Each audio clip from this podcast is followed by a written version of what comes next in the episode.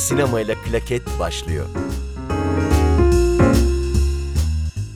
Merhaba, Fikri Sinema ile Klaket'e hoş geldiniz. Bu haftaki yayınımızda aslında uzun e, sinema tarihi boyunca hatta edebiyat tarihinin sinemaya uyarlanmaya başladığı zamandan beri konuşulan bir şey konuşacağız. Kitap uyarlamalarını konuşacağız. E, bu anlamda tabii e, aslında çok büyük bir konu biliyorsunuz. Birçok kitap uyarlaması var. Hatta bilmediğiniz birçok uyarlamanın da olduğunu e, yayın akışında belki e, belirtiriz filmlerle. Ama birçok e, film aslında kitaplardan uyarlama. Bizim için ama en önemli olanları, en beğendiğimizi ya da belki film kitap filme uyarlanmasının en hoşumuza gittiği kitapları seçtik diyebiliriz. Şimdi onları konuşacağız. Bu sefer yayınımızda Tuğba ile Umut var. Hoş geldiniz. Hoş bulduk. Hoş bulduk Ahmet.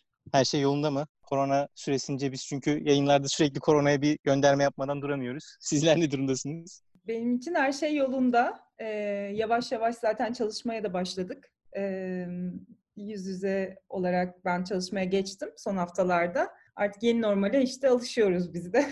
Gayet iyiyim şimdi ben. Benim Sonra için de aynı şey aslında. Setler durmuştu bizim biliyorsunuz pandemi döneminde tüm ülkeyle Hı. beraber. Ufak Hı. ufak açılmaya başladı. Tabii çok değişik bir e, tecrübe. Pandemi sonrası setler özellikle. Çünkü setler çok gerçekten tehlikeli şey, e, tehlikeli ortamlar bu salgın hastalıklar için ama e, biliyorsunuz bir yerden sonra da çalışması gerekiyor bu çarkın e, reklam Mutlaka. sektörü özellikle. E, o yüzden Mutlaka. biz de ufak ufak alışmaya çalışıyoruz. Onun haricinde her şey yerinde işte. Film, dizi, kitap böyle her zaman gibi takılıyoruz açıkçası. Doğru doğru. Tuğba'nın da dediği gibi artık yeni normal demeye de alıştık. Ve Evet. Bu hayata da alışmak durumundayız. Aynen öyle. Aslında bu hafta biraz şöyle e, kitap ve filmlerin birlikte e, en iyilerinin uyarlandığı halleri konuşalım diye e, düşündük. Benim mesela en çok sevdiğim uyarlamalardan bir tanesi Kolera Günlerine Aşık. Bunu neden severim? Çünkü aslında Marquez'i yazar olarak çok seviyorum. Gabriel Garcia Marquez'i. Büyülü edebiyatçı, büyülü edebiyatın en önemli e, öncülerinden bir tanesi biliyorsunuz. En önemli e, yazarlarından bir tanesi. E, tabii Yüzyıllık Aşk çok önemli bir kitap. Orada e, neredeyse e, hepsinin isminin aynı olduğu bir ailenin hikayesini okuduk Marquez'in dilinden. Kolera Günlerinde Aşk'ta bir nebze Yüzyıllık Yalnızlığın gerisinde kalsa da yine benzer bir e, Güney Amerika e, ailesinin hikayesi diyebiliriz. Onun uyarlaması da aynı şekilde e, çok iyi bir uyarlama olduğunu düşünüyorum ben. E, uyarlama olarak da se- seçilebilecek iyi yapımlardan. E, özellikle bu filmi konuşmak istedim ben. Bir diğer konuşmak istediğim film de Kıskanmak filmi. Burada da tabii Zeki Demirkubuz'un Naysır'ı Öreyim Kıskanmak kitabını nasıl uyarladığını birazdan daha detaylı değineceğim. E, neden Kıskanmak kitabını seçtim? Çünkü Naysır'ı Kıskanmak kitabında kıskanma eylemini, kıskanma duygusunu o kadar güzel anlatıyor ki kitabı okurken e, bir o ailede iki kardeşin hikayesi bu bir anlamda. İşte ailesi tarafından sürekli e, pohpohlanan bir abi ve sürekli geri planda kalan bir kız kardeşin hikayesi. Kız kardeşinin çektiği o kıskançlık duygusuyla yaşadığı acıları da anlatıyor. Film buna ne kadar değinmiş, ne kadar hissettirebilmişi konuşacağım. E, anlatmak istediğim biraz o. E, bir de bir tabii bir, bir yandan aslında sizin filmleri de söyleyeyim tabii. Son zamanlarda çok konuşulan bir film var, Burning filmi. E, hı. bunun bir kitap uyarlaması olduğunu çoğu kişi bilmiyordur herhalde Tuğba değil mi? Evet, yani kitaptan ziyade aslında kısa bir öykünün uyarlaması. Murakami'nin öyküsü. Murakami de çok önemli bir yazar tabii. Murakami'nin kitapları da tabii uyarlanıyor sinemaya çokça. Ee, Japon edebiyatının en önemli e, yazarlarından bir tanesi. Tabii Murakami'de şöyle bir durum var. Sen daha iyi muhtemelen birazdan onu da açıklayacaksın. Hı hı. Murakami'yi Türkiye'deki okurlardan daha çok yurt dışındaki okurlar daha çok seviyor. İngilizce çevirilerinin çok iyi olduğunu duymuştum. Evet, Ee, sanırım bu, bir arkadaşı çeviriyor hatta değil mi? bu şeyde de hatta e, Murakami'nin bu kısa e, hikayesi de e, Türkçe'ye çevrilmemiş. Ben de Hmm. İngilizcesinden okudum. E, Hı hı. ağıl yakmak olarak Türkçe'ye çevirebiliyoruz. Hmm. Barn burning. E, Hmm. İşte o yüzden de aslında evet Türkçe çevirilerini bulmak biraz zor oluyor. İngilizce çevirileri de daha kolay zaten okuması. Belki evet hı. o yüzden dediğin gibi. Bir, bir diğer yeni filmlerden bir tanesi Jojo Rabbit. Ee, bu da ben kitap uyarlaması olduğunu sen söyleyene kadar bilmiyordum açıkçası. Hı hı. Ee, bu hangi kitaptan uyarlama? Bu e, Kristen Loynans'ın e, Caging Skies kitabından yani Türkçesi e, gök yani gökyüzünü kafeslemek gibi çevirebiliriz. Gökyüzü hapsi diye çevirmişler. Onun Türkçesi var bu arada çevrilmiş. Hı hı. Ee, oradan tamamen bir uyarlama aslında. Birebir bir uyarlama yapılmış. Bazı yerler değiştirilerek. Ee, ben de Hmm. filmi bu arada izledikten sonra kitap uyarlaması olduğunu e, fark ettim. Hmm. Sonra biraz kitaba da baktım. Gene, genelde ben kitap uyarlamalarında önce kitabı okumayı e, önem veriyorum. Özen göstermeye çalışıyorum ama mümkün değil tabii. Çok fazla en başında Hmm. yayının en başında söylediğim gibi çok fazla uyarlama var. Shining de bunlardan bir tanesi. Ben Shining'in de ne yazık ki filmini izleyebilenlerdenim. Kitabını okuyamayanlardanım. Umut da Shining e, kitabını ve filmini seçti. Evet, Shining'i seçmemin nedeni bir, çok sevdiğim bir uyarlama. Hatta en sevdiğim uyarlamalardan biridir büyük ihtimalle. İkincisi de e, ş- o güne kadar ve o günden günümüze kadar da görülmemiş bir krize yol açmasından ötürü seçtim bunu. Stephen King ve Stanley Kubrick arasında bir krize yol açtığı için bunu seçtim. E, eğlenceli bir konu açıkçası bu uyarlama. Tamam, da, birazdan daha detaylı değineceğiz. Bir de Tabii, tabii, tabii. Reanimator. Reanimator var galiba. Ve Reanimator, bilmiyorum. tabii Reanimator'da H.P. Lovecraft'ın e, bir hikayesi. Bunu da tam tersi e, birebir uyarlandığı için seçtim. Yani e, Shining ne kadar birebir uyarlanmamışsa, içeriği Hı hı. değiştirilmişse Reanimator'da bir o kadar e, aslına sadık kalınmış ve neredeyse birebir çekilmiş bir uyarlama. E, ikisinden de keyif alınabiliyor işte. Süper. Biraz ben de aslında biraz e, filmleri seçerken o, o yüzden ona dikkat ederek seçtim. Mesela Kıskanmak, hatta ben başlayayım Kıskanmağı anlatarak, Kıskanmak kitabını ve filmini. Dediğin gibi birebir uyarlanan kitap, filmlerden bir tanesi. E, Naysır Örik'in her sahnesiyle, e, yani kitapta geçen her saniyeyi filme uyarlanmış hali aslında Zeki Demirkubuz'un filmi. Oyunculuklar da çok başarılı. Yani Berrak Düznataç belki genel olarak oyunculuğunu çok e, beğenerek, takdir ederek konuşmasak da bu filmde de iyi oynamış. E, iyi bir uyarlama olduğunu düşünüyorum. Ama tabii burada az önce anlatırken de söyledim. Gerçekten neredeyse birebir aktarılmış sonu, filmin sonu hariç. Ama ona rağmen o kitaptaki o kıskanma duygusunu çok iyi geçiremediğini düşünüyorum. E, izlerken yine anlıyoruz. işte başroldeki kadın karaktere e, içselleştiriyoruz. Onunla beraber onun hayatını yaşıyoruz. Onun hayatını gözlemliyoruz. Ancak yine de Night Shyamalan'ın o kitapta verdiği o abiyi kıskanma duygusunu çünkü e, neredeyse kitaptaki her partta, her bölümde abisini kıskandığını ve yaptığı her eylemin nedeninin o kıskanma eylemi olduğunu, kıskanma fiili olduğunu anlatıyor ve çok güzel anlatmış Night Shyamalan bence. Okumayanlar varsa tavsiye ederim. Filmde bunu o kadar yaşayamıyoruz. Çok içine kapanık bir karakter çünkü ana karakterimiz. O kadar an- e, içine kapanık olduğu için de çok da konuşmadığı ve diyaloğu da olmadığı için o duyguları biraz geçiremiyor gibi hissetmiştim ben.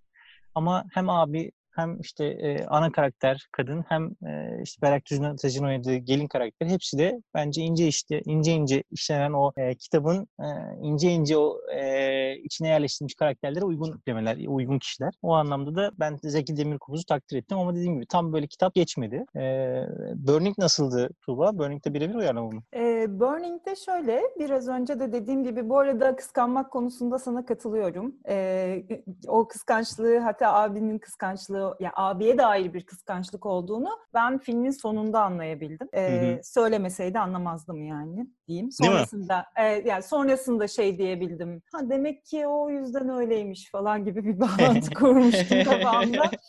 Ee, şeyde Burning'de de aslında benzer bir şey. Şöyle, e, Burning'de dediğim gibi Barn Burning e, kısa öyküsünden uyarlanmış bir film bu.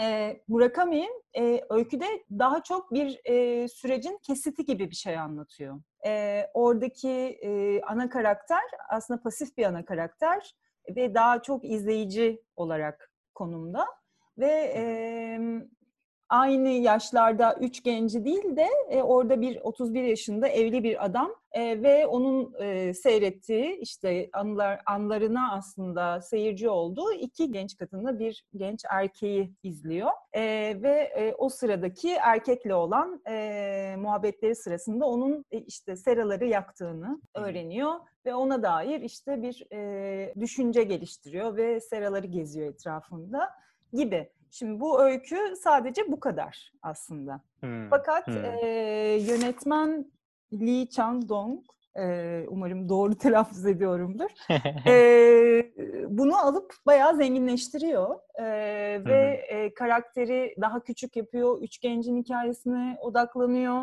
E, tabii Hayemi e, kadın karakteri bayağı zenginleştiriyor. Dolayısıyla aslında e, böyle hani kitaptan filme aktarılmayan bir şeydense Burning'de aslında e, öyküden çok zenginleştirilen bir filme şahit oluyoruz. Hmm. E, belki birkaç şey daha söyleyebilirim ben Burning hakkında. Tabii tabii. E, şöyle e, bir yani tabii ben e, terapist olduğum için birazcık daha psikolojik açıdan ele alıyorum. İster istemez öyle izliyorum filmleri. E, en sevdiğimiz yanı o zaten senin eleştirilerin. Teşekkür ederim. Şöyle, e, şimdi Burning biraz e, olanlar, var olanlar değil de olmayanlar üzerinden e, birazcık açıklıyor her şeyi. E, biraz öyküde de bunu sezebiliyoruz ama e, filmde zaten görsel olarak bir şey izlediğimiz için bu daha çok ortaya çıkıyor. Bu mandalina'nın olmadığını unut gibi bir e, işte Hayami'nin pandemim pandomim yaptığı bir yer var kadın karakteri ve bizim karakterimiz de yani ana karakter bizim dediğim ben onu bizim yaptım çünkü ben onu çocuğu bayağı sevdim karakteri o yüzden. E, Mandarina'nın e, yani bir şey bir pandomim yaparken bir şeyin e, varmış gibi yapma da olmadığını unut. E, mesela hmm. olmayanı varmış gibi algılamak değil diyor yani. Bu filmin e, aslında bütün fantezisini anlatan bir şey. E, hmm. Birazcık bunu e, psikanalitik açıdan ele alırsak da e, Lacan bunun hakkında yani her şey hakkında bir şey dediği gibi tabii bunun hakkında da bir şey demiş. şöyle e, pandemi hakkında şöyle bir m, söylemi var bir eyleme dökme olarak söylüyor. Eyleme dökme de şudur, e, sözlerle e, anlatamadığımızı eyleme dökeriz biz. Pandomim de bu açıdan ele alıyor ve histerik bir eyleme dökme aslında bir pandomim gibidir diyor. Şöyle, arzunun bir şekilde sahnelenmesidir. Yani pandomim de bir sahnelenme biçimi olduğunu ele alırsak sözsüz, sadece hareketlerle ve bilinçsiz bir şekilde, bilinçsiz olan arzunun bir şekilde sahnelenmesidir diyor.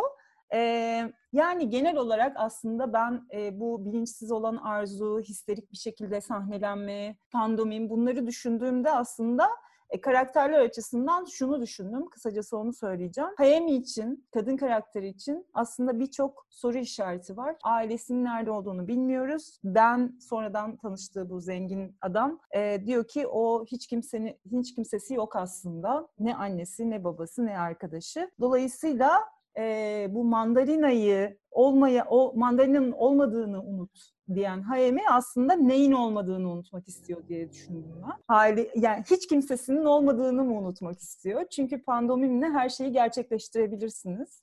Olmadığını unutursanız eğer.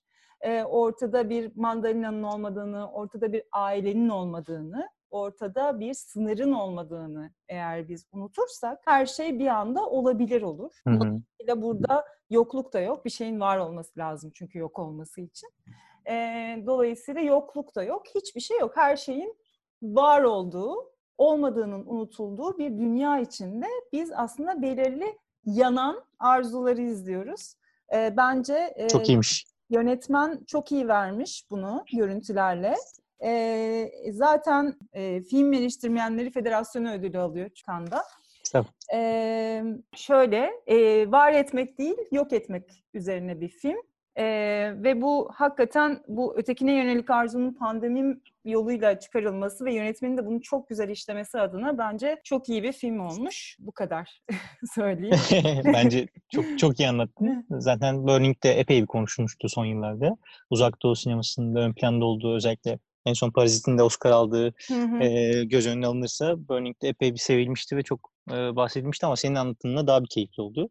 Evet. İzlemeyenler varsa mutlaka oturup Muhakkak. izleyeceklerdir diye düşünüyorum. Muhakkak tavsiye ediyorum ben de. Peki Umut sence Reanimator mı daha iyi bu anlamda yoksa birebir uyarlama mı daha iyi? Sen ne dersin? Şimdi ben şöyle düşünüyorum. Birebir uyarlama ya da e, yönetmenin ve senaristin kendi e, bakış açısını ve fikrini yansıttığı uyarlamaları ayırabiliyoruz tabii ki. Bunları ayırırız ama e, Shining bu, bunun için hem çok doğru bir örnek, birebir uyarlama olmadığı için ama bir anda da çok yanlış bir örnek. Çünkü Shining'i çeken adam Stanley Kubrick. Ya yani şöyle Hı. iddia ediyorum. E, bu senaryoyu Stephen King'in romanını senaryolaştırdıktan sonra, çekildiği haliyle senaryolaştırdıktan sonra ortalama bir yönetmene verseydiniz ortaya çok rezil bir şey çıkardı.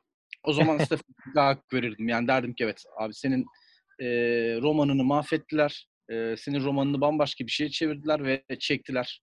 E, sen de haklısın derdim ama şimdi ortadaki adam Stanley Kubrick. hani e, şimdi şöyle söyleyeyim ben Cinnet'i okuduğum zaman çok etkilenmiştim ve ben Hı hı. şans eseri e, filmden önce okumuştum Cinnet'i. Ha, ne güzel. yani, evet öyle değil. O ara çok böyle bir takıntım vardı Stephen King'e. Her şeyini Hmm. okumaya çalışıyordum adamın ve gerçekten çok etkilenmiştim. Filmini çok sonra izledim. Çok küçüktüm okuduğumda Shining'i. Ee, filmi izlediğim zaman bir afalladım çünkü gerçekten çok çok büyük farklar var arada. Yani Hı hı. e, tabii bu sadece Stanley Kubrick'in tercihlerinden de çok e, prodüksiyon anlamında da tabii ki bazı engeller çıkıyor önünüze. Şimdi atıyorum e, kitaptaki çim e, canavarları Kubrick sadece labirent olarak e, göstermiş Hı hı. filmde. İşte bunların yapılması tabii ki ekstra CGI, ekstra para e, vesaire. Bunların hepsi mutlaka vardır. Prodüksiyonel sorunlar mutlaka vardır içinde ama e, film 1980'de çekilip yayınlandıktan sonra bütün dünya ayağa kalkıyor. Diyorlar ki muhteşem. Muhteşem. Yani Stanley Kubrick bir korku filmi çekmiş ve gerçekten herkes çok etkileniyor. Fakat bundan memnun olmayan tek kişi var. Bu da Stephen King. E şimdi, e şimdi ikisi çok uç noktalar. Yani birisi hakikaten e, korku yazarlığının son hani belki 30-40-50 yıldaki en büyük ismi. E, diğeri de hı. e, belki de son 50-60 yılda yaşamış en büyük yönetmenlerden biri. E şimdi bir şey seçmek zorunda kalmıyorsun. Ya King haklı, işte Kubrick haklı. Böyle bir şey söylemek zorunda kalmıyorsun ama burada çok fundamental bir konudan bahsetmek lazım. E, bu arada şeyi de ekleyelim. King, e, Stephen King Shining'i beğenmeyip kendisi e, kendi tuttuğu bir yönetmene e, Shining'i 3 bölümlük mini bir dizi olarak tekrar çektiriyor. Kendi istediği gibi çektiriyor. E ve zaten sonuçta ortada yani. E şimdi o üst üste izlediğiniz zaman bir Kubrick'in Shining'ini bir de King'in Shining'ini izlediğiniz zaman e, zaten e, gerekli notu veriyorsunuz ama King bence şöyle bir şey kaçırıyor. Belki de adam yani sinirinden böyle bir şey yaptı bilmiyorum. Aslında çok da mantıklı bir adamdır. Bir de bu Doctor Sleep ve diğer on hayvan mezarlığı işte bunları çektirdiği zaman da aslında romana çok sadık değildi bunlar. Ee, tamam Kubrick kadar radikal değişiklikler yoktu ama ben biliyorsam Stephen King benden çok daha iyi biliyordur açıkçası. Şöyle bir sorun oluyor. Edebiyat ve sinema e, çok farklı şeyler. Yani tamam sinema tabii ki edebiyattan besleniyor. Bu ayrı bir konu ama e, sinema çok daha farklı bir sanat edebiyattan haliyle. Hatta şöyle bir şey var. Bu Hitchcock şöyle bir şey iddia eder. İyi kitaplardan e, iyi filmler çıkartamazsınız derler ki bence de çok doğru. E, kötü kitaplar iyi filmler olur der. Şu, şu yüzden e, film aksiyon içerir. Film sizin izlediğiniz ve dinlediğiniz bir şeydir ve aksiyon içerir. Ama kitaplar, daha doğrusu edebiyat, betimlemelere daha çok önem verir. Betimleme okursunuz. Dünyayı kafanızda yaratırsınız. Ağır ağır, daha ufak ufak gider her şey. Ama sinema böyle bir şey değil. E şimdi e, Shining'da bir sürü şey değiştirildi mi? Evet değiştirildi. Ama sonuçta güzel oldu mu? Bence harika oldu. Ya eşi benzeri yapılamayacak bir film. Hatta şöyle bir şey olmuş. Belli ki bu adamlar prodüksiyon aşamasında da kavga ettiler. Çünkü e, Daily'leri izliyorlardır mutlaka Stephen King gibi. E, Shining çekilirken. Ş- King özellikle diyor ki Torrance ailesinin e, seyahat ettiği araba kırmızı olacak diyor Volkswagen. Kubrick inadına bunu sarı yapıyor. Ve e, filmin ilerleyen sahnelerinde otelde Overlook Otel'in bahçesinde parçalanmış bir kırmızı Volkswagen görüyoruz. Ya adam deli. Yani adam. Şöyle de bir şey var, örneği var Shining'in. Belki de sinema tarihinde tektir. E, çekim sırasına göre çekiliyor film. Yani e, atıyorum bir odada dört sahne var. Girip bu dört sahneyi çekmek yerine o odadaki sahneyi çekiyor. Senaryodaki bir sonraki sahne hangisiyse oraya gidiyorlar. Sırasına göre çekiyor filmi. Hmm. Oyuncu, oyuncuları delirtiyor. Yani 127 tekrarlar falan alınıyor e, Duval'a. Kadın sinir krizi geçiriyor. Jack Nicholson bir daha filmin adını anmak istemiyorum vesaire diyor ama evet, bir şey. E, söylemek istediğim aslında şuydu. Bir kitap aslında zaten tam birebir uyarlayamazsınız sinemaya. Bu çok mümkün değil. E, ortalama bir buçuk iki saatlik bir filme bir kitabı sığdırmanız tabii ki çok mümkün değil. Ama burada şeye bakalım. E, bu kalbini ne kadar korumuş öykünün? Yani öykünün ne kadarı var? Yönetmen ne katmış? E, değiştirmiş ama neden değiştirmiş? E, tabii bunu Kubrick yapınca çok çok fantastik görünüyor ama e, ortalama bir yönetmen yapsa büyük ihtimalle o da eline yüzüne bulaştırırdı. Aynı e, Stephen King'in kendi çektirdiği e, Shining gibi. Ya bu krizler şeyde de yaşanıyor bu arada. Sadece yazarlarla ilgili değil. Senaryo yazarlarıyla da yaşanıyor. Mesela adam bir senaryo yazıyor e, ki Shining'in senaryosunu King yazmadı. E, onu da e, Kubrick kendi yazdı. Adam senaryoyu yazıyor ve çekilen filmden çok mutsuz oluyor. ya bu böyle değildi, bu şöyleydi ama tabii ki bir şeyi resmetmek, bir şeyi perdeye dökmek, hareket haline geçirmek tabii ki yazmaktan çok farklı olduğu için bu çatışmalar her zaman yaşanacak ama e, bence en iyi örneği e, bu çatışmaların Shining'dir. O yüzden ben Shining seçtim. Ya konusundan falan artık bahsetmek istemiyorum. Herkes biliyordur zaten Shining'in e, konusunu, film kitabı. Hemen hemen hemen herkes bildiği için çok da değinmek istemiyorum açıkçası. Çok fundamental bir şeyden bahsediyorum. Uyar, birebir uyarlamak zaten mümkün değil. E, birebir uyarlayamazsınız bir kitabı sinemaya. Ama e, uyarladığınızda ortaya çıkan sonuçta öykünün kalbine ne kadar dokunabildiniz, ne kadarı e, izleyen kişiye e, geçebildi, izleyen kişi bunun ne kadarını anlayabildi. Ben günün sonunda ona bakıyorum açıkçası.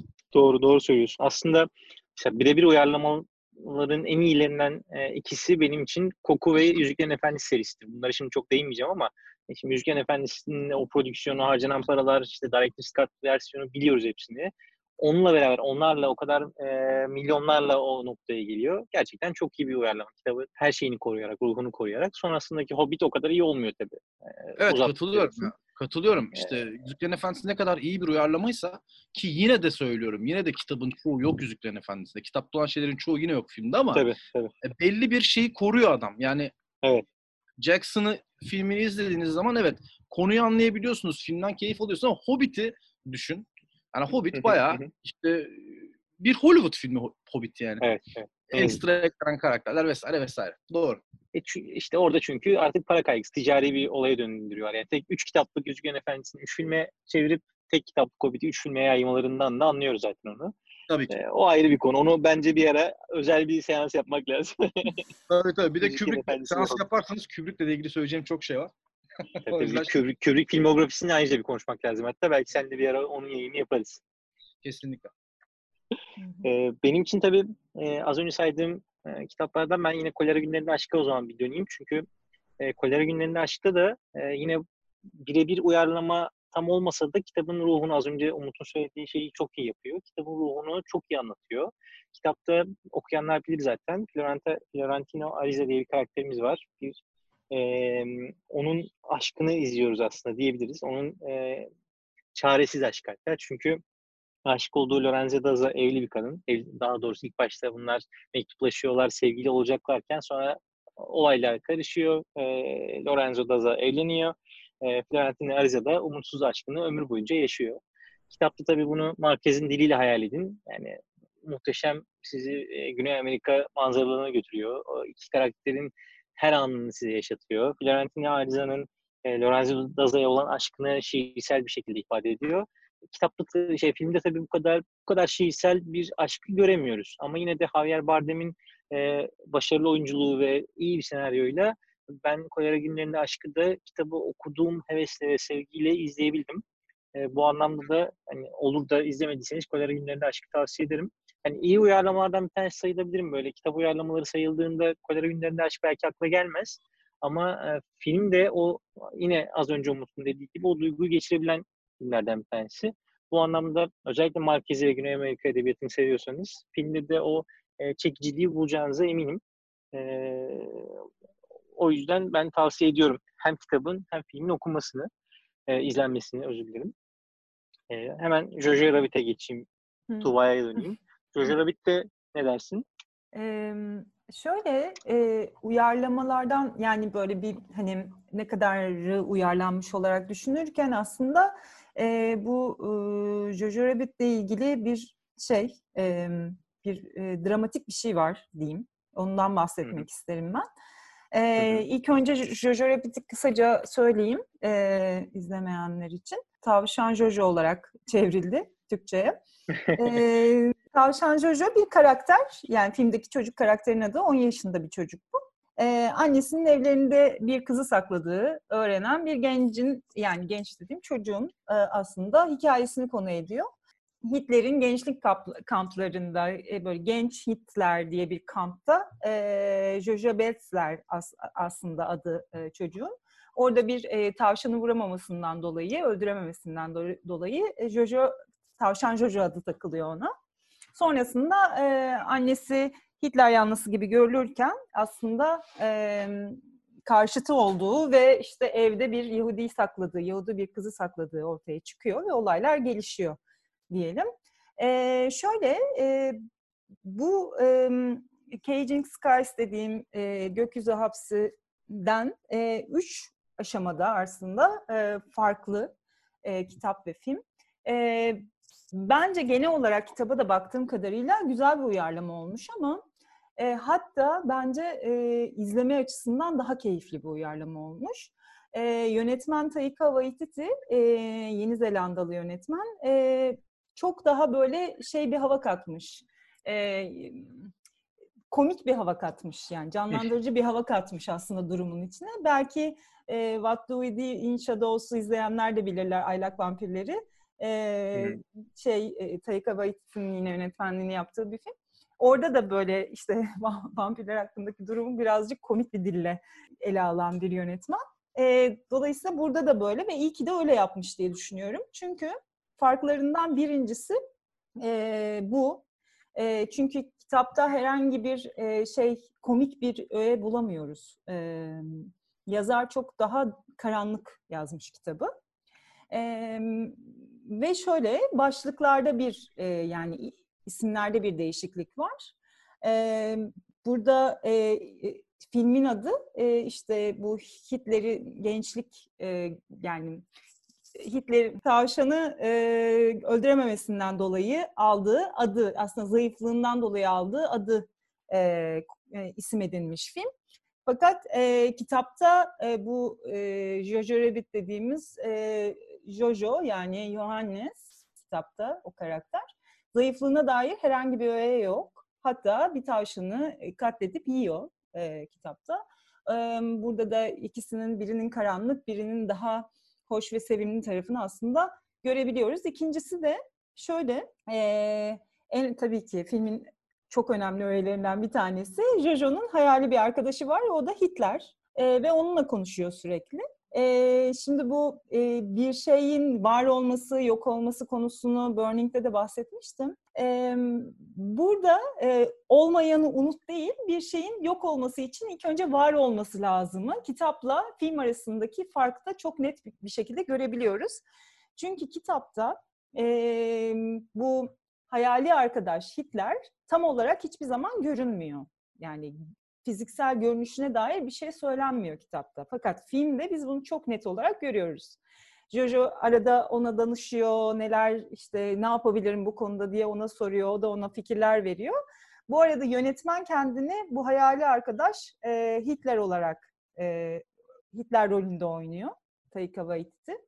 Dolayısıyla bu aslında bütün bu fanteziyle gerçeklik arasında, varlıkla yokluk arasında olan durumda yönetmenin kendisini e, olmayan ve bir hayali kahraman olarak konumlandırması enteresan olmuş. Yani e, filmin içinde ve dışındaki yöneticiyle böylece bir anlam bulunuyor, e, anlam buluyor e, zihnimizin içindeki ve dışındaki de.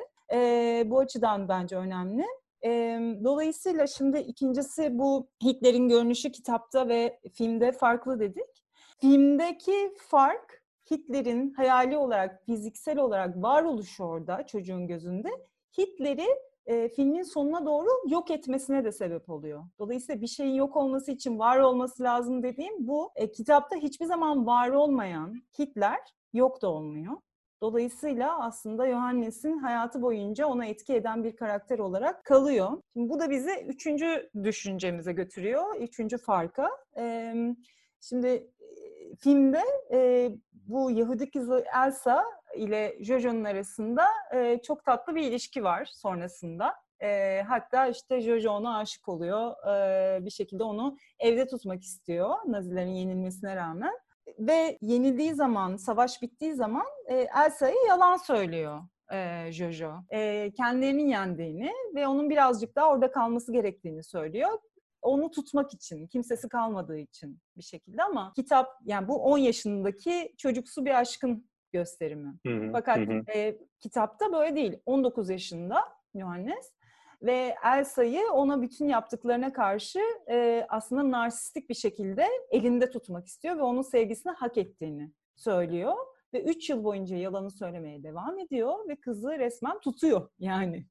Dolayısıyla e, onu borçlu olduğuna, kendisine borçlu olduğuna inandığı gerekçesi daha da kötüleşiyor. Kitap daha da karanlık bir yer alıyor. Dolayısıyla Bu üç fark aslında bir yandan e, kitabın ne kadar karanlık olduğunu ama e, filme dökünce görsel olarak ne kadar eğlenceli, Hmm. e, bu kadar acı bir konunun içinde e, çocuksu eğlenceli, hayali bir fanteziye dönüştüğünü gösteriyor. E, bu açıdan bence çok hoş bir filmdi. Zaten e, en iyi senar uyarlama senaryo e, ödülüne layık görülüyor Oscar'da da. Ee, Zaten ben şöyle düşünüyorum. Waititi de biraz bana Wes Anderson, Wes Anderson'ı hatırlatıyor. Kendi dünyasını kurma evet, anlamında. evet, kesinlikle. İkisi de böyle kendi dünyalarını kuran, işte o dünyanın içinde yepyeni hikayeler yaratan yönetmenler. Hı hı. Bu anlamda e, Waititi kitap okumadığım için tabii senin kadar hakim değilim ama tahmin edebiliyorum. Muhtemelen kitabı o kendi dünyasını dönüştürmüş, şekillendirmiş. Anlattığından da öyle anlıyoruz. Yine çok güzel anlattı. Kesinlikle. Çok çok renkli bir dünya olmuş. Tam da Wes Anderson gibi. Çok doğru bu arada. Bir de şey tabii şey, çok hoşuma gitti. Burning'de de aynı şeyleri söyledin aslında. Var olmak ve yok olmak ikisini birbirine çok güzel bağladın. Bu anlamda çok iyi e, kitap seçmişsin. Teşekkür ederiz. Ben teşekkür ederim. E, peki Reanimator ile ilgili ne söylersin? Ee, Reanimator biraz önce de söylediğim gibi aslında çok sadık olarak çekilmiş bir film. Yani aslında sadık olmaktan kastım aslında biraz önce anlattığım şeydi. Yani kitaptaki pasajların birebir çekilmesi değil benim için aslında çok sadık olması. Ee, kitabın kalbini anlatmak istediği şey ve tarzını ne kadar yansıtabildiği benim için e, aslında aslında sadık olma kriteri. Ya şöyle Lovecraft e, Herbert West The Reanimator'ı 1921'de e, yazıyor yanlış hatırlamıyorsam. Ee, film 1985'te çekiliyor. Ben de filmi izlediğimde e, büyük ihtimalle 9 yaşında falandım. 9 yaşında izledim bu filmi. Şeyden İddialı. Ha, evet, şey, benim amcamın video kaset dükkanı vardı. O zamanlar çok meşhurdu video kasetçiler. Ee, ne kadar Doğru, böyle evet. B sınıfı film varsa hepsini getiriyordu. O da biraz merak sağ olsun. Ee, biz bütün gün böyle işte ucuz vampir filmleri, e, işte 100 dolara 200 dolara çekilmiş filmler izliyorduk. E, Reanimator da çok farklı değil aslında. Şimdi Reanimator'ın konusundan kısaca bahsedersek, e, Lovecraft'ın hikayesinde Herbert West isminde bir e, tıp öğrencisi şeye kafayı takmış. E, insanları tekrar, ölü insanları tekrar canlandırmaya kafaya takmış. Hatta Lovecraft e, kendisi de söylüyor bunu çok açık şekilde. E, Frankenstein'dan e, etkili, etkilendiği bir e, hikaye. Aslında parodisini yapmak istediğini söylüyor Frankenstein'ın. E, ve genel olarak baktığımız zaman Lovecraft okuyanlar bilir. E, Lovecraft'ın belki de en zayıf eserlerinden biridir Reanimator. E, hiç kendisi gibi değildir. Başka bir tarzda bile diyebilirsiniz Lovecraft'ın genel hikayelerine baktığınız zaman. E, içindeki komedi unsurları olsun, e, ekstra gore unsurları olsun vesaire. Hatta 5 dolar yazmış Lovecraft bunu. Para ihtiyacı varmış. 5 doları bir gazete için yazmış ve vermiş. Ama ondan sonra çok ünlü oldu. Şimdi şuna bakmak gerekiyor. Ee, Reanimator 85 yılında çekilen filmin senaryosunu Dennis Paoli isimli bir abimiz yazıyor. Ee, burada da şunu görüyoruz. Hiç araştırdığım zaman görmüştüm. Şaşırmadım o yüzden. Ee, Dennis Paoli daha önce Lovecraft e, eserlerini senaryolaştırmış. İşte bu çok önemli. Yani yazarın, daha doğrusu senaristin e, uyarladığı kitabın yazarının diline ve dünyasına ne kadar hakim olduğu ortaya çıkan Hı hı. e, sonuca inanılmaz tesir ediyor. Yani Hı hı, evet hı. oturup Reanimator'ı izlediğiniz zaman e, bir komedi, korku, işte tipik bir B film aslında Reanimator. E, demin konusundan bahsediyordum, yarım kaldı. Çok kısa konusundan bahsedeyim. Herbert Tabii, West isimli bir e, tıp öğrencisi bu ölüleri tekrar e, canlandırmaya kafayı takmış bir durumda bir herif bu. Ve e, üniversitede tıp öğrencisi e, bulduğu kadavralarla çalışma yapmak istiyor. Fakat üniversitenin dekanı devamlı ona karşı çıkıyor. Derken bu e, bir fırsatını buluyor ve ortaya çıkardığı bir iksirle ölüleri canlandırmaya başlıyor. Fakat filmin ilerleyen dakikalarında e, bütün üniversitede bu abimizin canlandırdığı e, cesetler ve artık zombiler diyelim, zombiler terör estirmeye başlıyorlar. Hatta filmin ilerleyen dakikalarında dekanın sadece kafasının canlandığını görüyoruz. Kafası kesiliyor, sadece kafası canlanıyor. Hatta çok ünlü bir sahne vardır. Bir el kendi kendine böyle parmakların üstte gider, e, gezer vesaire. Bu da Reanimator'dandır. E, böyle bir film. Ama şey, e, baktığımız zaman inanılmaz iyi yansıtılmış. Yani kitabı okuyup üstünde filmi izlediğiniz zaman evet diyorsunuz tamam. Ya bu böyle çekilirdi. Yani çok ucuz bir film. Ee, çok teknik aksaklıkları olan bir film. Günün sonunda e, Stuart Gordon harika iş yapmış. Özellikle de burada Jeffrey Combs'a değinmek lazım. Muhteşem iş. Ee, filmin başrol oyuncusu. Herbert West'i canlandıran aktör. Muhteşem iş. Ee, hiçbir eksiği yok o anlamda baktığınız zaman. Ruhu yansıtmaktan bahsediyorum. Mesela aynı şeyler e, Lovecraft'ın en iyi eserlerinden biri The Call of Cthulhu'yu izlediğiniz zaman alakası yok. Birebir yapmaya çalışmışlar. Ama işte o özünü yansıtamadığınız zaman komik bir şey çıkıyor ortaya. Denizden çıkan bir ahtapot gibi bir şey görüyorsunuz. Çünkü anlatamıyor size adam. Ya filmde bunu göremiyorsunuz. ya işte Dagon için aynı şey söylenebilir. Ee, en iyi uyarlamalar işte dediğim gibi Reanimator ve Masters of Horror'ın bir bölümü vardı. Dreams in the Witch House e, yapılmış, uyarlanmış. En iyi iki uyarlaması bence Lovecraft'ın ve baktığınız zaman ikisi de aynı senaristler elinden çıkmış. Witch House'u da e, bu Dennis Paul denen abimiz yapmış. Hı hı. Söylemek istediğim şey şu, e, uyarlamaya çalıştığınız e, kitabın, daha doğrusu kitapla beraber yazarın diline ve dünyasına çok hakim olmanız gerekiyor. Ortaya iyi bir uyarlama uyarlama çıkarmak istediğiniz zaman. Aksi türlü, aksi halde yani diğer türlü ortaya güzel bir film çıkabilir. Kötü, her zaman kötü bir film çıkacağını iddia etmiyorum. Ama kitabından çok bağımsız, yani hiç alakasız bir şey çıkıyor. Eğer vaktiniz varsa çok iki dakika bir şey değinmek istiyorum. Reanimator'la ilgili Tabii söylemek ki. Tabii ki tabii ki. örnek vermek istiyorum sadece. Ya bunun son zamanlardaki en iyi örneği Game of Thrones. Sadece iki dakika bahsedeceğim. George Martin'in A Song of Ice and Fire serisinden e, uyarlanıyor bu kitap, şey dizi. E, George Martin'e birçok e, yapım şirketi teklifte bulunuyor. Gel senin bu A Song of Ice and Fire'ı dizi yapalım, film yapalım vesaire. Ama George Martin hepsini reddediyor. Çünkü e, benim istediğim gibi olmayacak eminim. Sektörde tanıdığı için adam e, açıkçası uzak kalıyor bu duruma. Fakat işte günün birinde bu D.B. Wise ve arkadaşı gidip e, biz bu kitabı dizi yapmak istiyoruz HBO'ya e, ve senin iznini istiyoruz dedikleri zaman ikisine şunu soruyor. Diyor ki size bir soru soracağım kitapla ilgili. Eğer bilirseniz size diyor bunu vereceğim. Yapalım beraber. Jon Snow'un annesi kim diyor. Soru bu. ve e, e, ve senaristler bunu biliyorlar. Tahmin doğru tahmin ediyorlar. Çünkü kitapta İyiymiş. Hmm. açıklanmamış bugüne kadar. Annesi kim ve kabul ediyorlar. Söylemek istediğim şey şu dizi 5. sezona kadar e, kitaptan esinlendiği için daha doğrusu kitaptan e, yazıldığı için muhteşem. Muhteşem. Yani her şey muhteşem. Kusuru yok. Tabii ki e, kitap kitabın yüzde belki 20'sini ya da 30'unu yansıtabiliyorlar e, ekrana ama ona rağmen çok iyi gidiyor ama ne zamanki kitap bitiyor 5. sezondan sonra 6, Doğru, 7, doğru. 8. sezonlar maalesef ama maalesef e, çok ucube. Yani çok mainstream, çok tahmin edilebilir, çok çok Amerikan Evet. dizisi. E, Ne yazık ki ne yazık. bahsetmeye çalıştığım şey şu buydu yani. Hani ortada bir kitap yok. Kitaptan o güne kadar gelmişsiniz ama kitap bittiği zaman siz de yolunuzu kaybediyorsunuz. Ne kadar iyi olursanız olun, ne kadar dev bütçeleriniz olursa olsun, e, ne kadar bu adam başınızda olursa olsun bir de. Yani George Martin de işin başında. ama ona rağmen olmuyor yani maalesef. Belki de bir yandan kasten e, o kitaplardaki e, süreci devam ettirmemiş olabilir. Ne kadar iyi yazar olduğunu ispatlamaya çalışmış olabilir tabii. Olabilir bir de şey de var. Daha bu kitap serisi de bitmedi. Kitap daha yazması evet evet. lazım. Tabii Ee, tabii. ben- O- Bambaşka bir yöne çekti ama onun haricinde de yani e, bu kadar kötü yapılmazdı maalesef. Yani bir de- yani alternatif bir şey yazmak başka bir şey ama 5 sezon boyunca getirdiğim bir karakteri 6, 7 ve 8'de bambaşka bir yöne sokmak, komik durumlara sokmak başka bir şey. Maalesef olmamış, kötü olmuş yani. Ne, ne yazık ki öyle gerçekten. Yani o dizinin belki de e, dizi tarihinin en iyi dizilerinden bir tanesi olmasının son iki sezon önüne geçti. Yani o tamamen tepetaklak gitti. Ne yazık Ya, ki. Burada da evet, tabii George maalesef. Martin'e tekrar saygı duymak zorundayız bence. Evet kesinlikle. Bir de ölmemesi için dua ediyoruz işte bitirmesi için.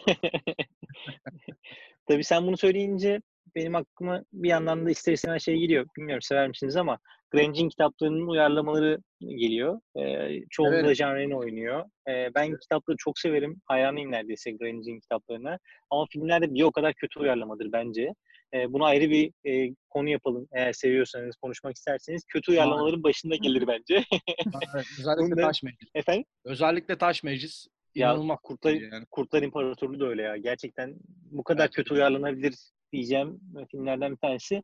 Bence bunu dediğim gibi uzun uzun bir konuşalım bir ara. Çünkü çok keyifli bir yayın oldu.